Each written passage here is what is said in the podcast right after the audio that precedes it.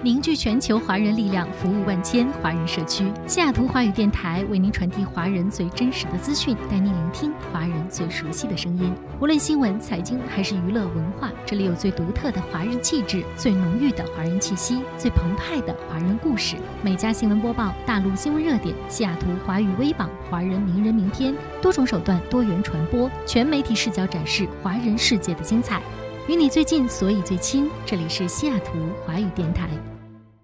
听众朋友，大家好，这里是海外华人都在听的每家新闻播报，我是燕欣。今天是北京时间十月十五号，北美当地时间十月十四号。首先来到今天的新闻头条：亿万富翁贝佐斯旗下的美国航天技术公司蓝色起源的新谢泼德飞船，十三号在德州西部小镇进行了第二次太空旅行。报道称，四名乘客当中包括了出演美国经典科幻电视剧和电影《星际迷航》的演员，九十岁的夏特纳。他在剧中饰演柯克舰长的形象深入影迷的心，当天吸引不少影迷前来发射站，见证柯克舰长实现飞行任务，展开约十分钟二十秒的亚轨道太空之旅。据报道，飞船达到约一百零五公里飞行高度时，即与发射火箭分离，自主飞行约四分钟之后降落在德州沙漠。九十岁高龄的夏特纳如今成为有史以来登上太空的最年长者，这太令人难以置信了。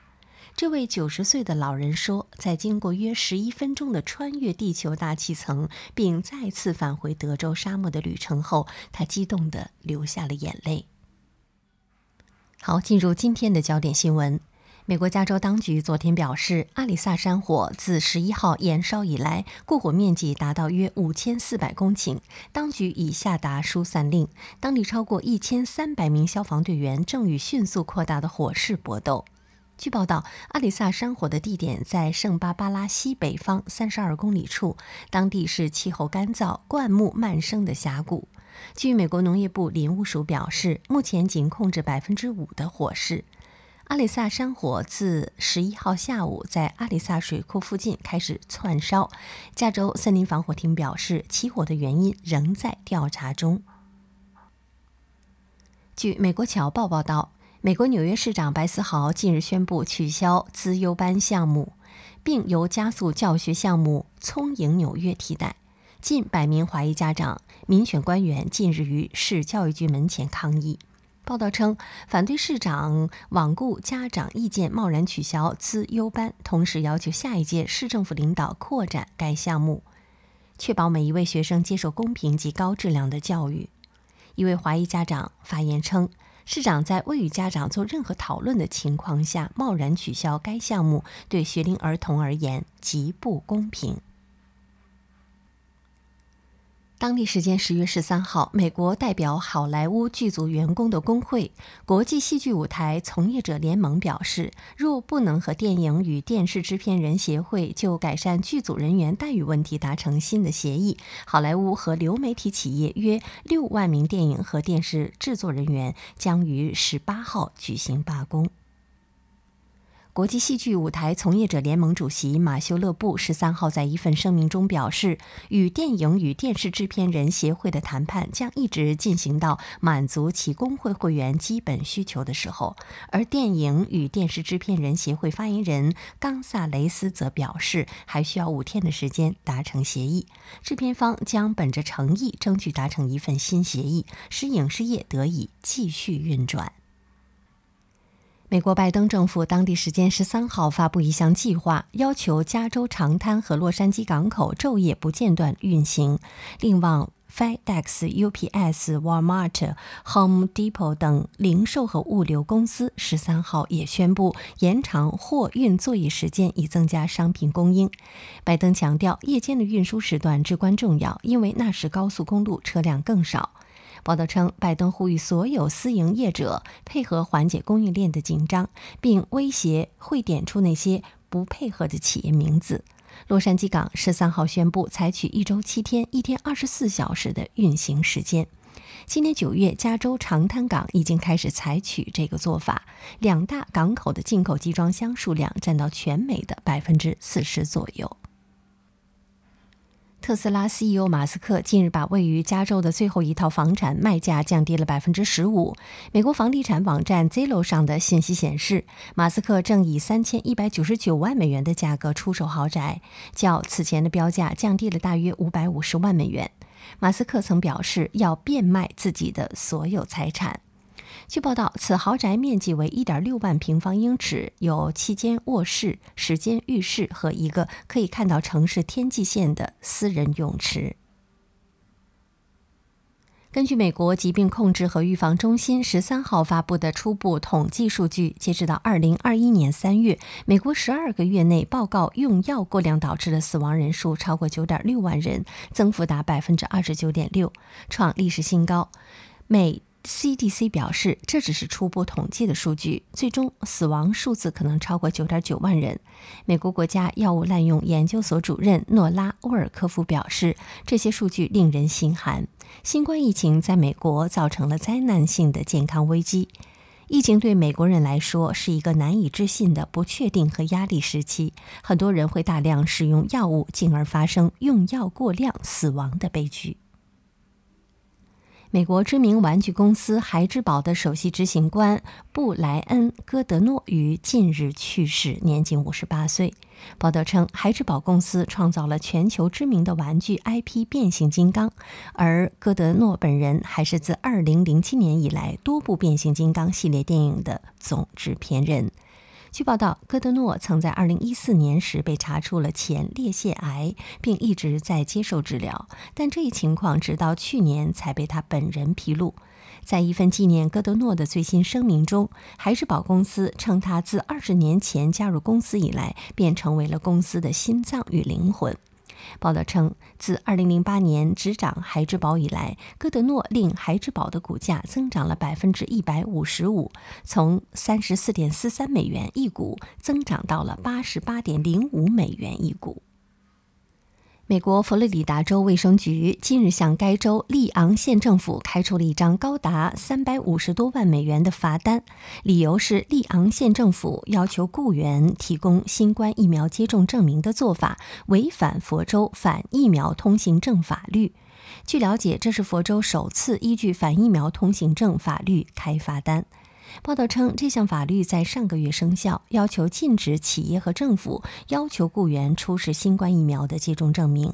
佛州卫生局称，利昂县七月底要求七百名雇员在十月一号前提供疫苗接种证明，十四名无法提供证明的雇员在本月被开除。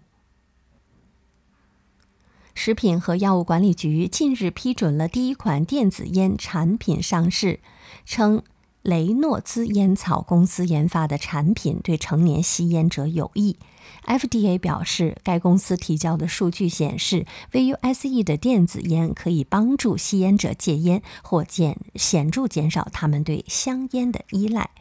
据报道，在多年的抵制后，FDA 正努力对数十亿元电子烟行业进行科学审查。十二号做出的这一史无前例的决定是其中的一部分。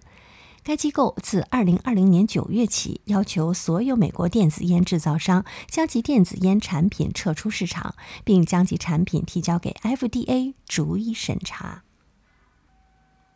美国一名患癫痫的女子蒂娜近日分享了狗狗提前觉察主人癫痫即将发作，并趴在地上为其倒地做缓冲的感人视频。有网友表示：“哦，我的天哪，这让我哭了。动物是多么的美好，我敢说你一定很感激它。”报道称，蒂娜从2001年开始患上了癫痫和偏头痛。她称：“麦克斯是我的救星。”几个月来，蒂娜一直在训练麦克斯成为一只服务犬。据报道，癫痫是一种常见的神经系统的疾病，它的发作是不可预知的。但根据法国雷恩大学2019年进行的一项研究，狗可以探测与癫痫发作有关的气味，并进行提前预测。美国路易斯安那州新奥尔良的一名男子科尔特近日手里提着两百磅重的杠铃，脖子上挂着铁链，背上背着绳子，拉动一辆货车前行，将训练的强度增加到极致。报道称，三十九岁的科尔特开始力量训练已经有八年的时间了。他表示，最开始会推小卡车、雪橇，后面就开始加大难度，增加训练的重量。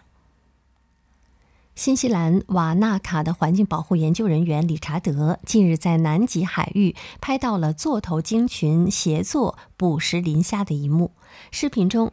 一群座头鲸用气孔吐出了气泡，组成了一个白色的气泡螺旋，将磷虾困在中间。然后，它们张开大嘴，将中间的食物一口吞下。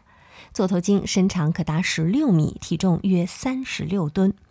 报道称，研究人员是在南极洲研究座头鲸如何适应更温暖海水时拍到的。拍摄者理查德表示，这种聚集磷虾的方法实际上是一种后天习得的技术，并不是所有的鲸鱼都能做到，这让它变得更加不可思议。在美国加利福尼亚州半月湾近日举行的巨型南瓜比赛中，来自华盛顿州奥林匹亚市的一个南瓜重达两千一百九十一磅，约合九百九十三点八公斤，获得了冠军。它的主人赢得了一万九千七百零九美元的奖金。报道称，获得冠军的杰夫·沃尔麦耶在回答是如何种植这么大的南瓜时，表示说：“好土壤、好种子，还要很多爱。”巨型南瓜比赛在圣马特奥县农业专员的称重、密封和测量葫芦办公室的官员们的注视下，葫芦被用叉车和特殊的吊带支撑在工业强度的秤上。法国摄影师巴蒂斯塔在太平洋的法卡拉瓦环礁捕捉到了一张名为“创造”的瞬间，近日夺下了2021年度野生动物摄影师大赛首奖。一只雌性的清水石斑鱼释放大量卵之际，数尾雄性鱼立即排出了精子。法国摄影师巴利斯塔在水中耗时三千小时，拍下了这体外受精爆炸般的一幕。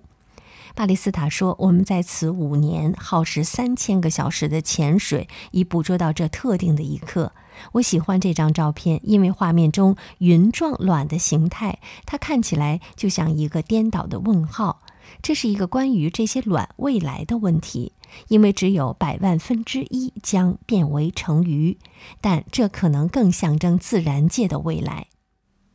巴利斯塔不仅赢得本届野生动物摄影师大赛的首奖，也在水中摄影类拔得头筹。美国一名男子近日夜钓的时候，钓起了一条加州圆黄鲷鱼。他举起拍照时，被黄鲷鱼的尾巴刺中倒地，痛苦大叫。这一幕被人发布在了论坛上，引起了网友的围观。据报道，黄鲷鱼的尾刺毒腺分泌的毒液能够使人立即发生剧痛、烧灼感，继而全身阵痛、痉挛。视频下有一名网友写道：“我喜欢黄鲷鱼等男子介绍结束后才抢风头的做法。”好，以上就是今天美家新闻播报的全部内容，感谢您的收听，我们明天再会。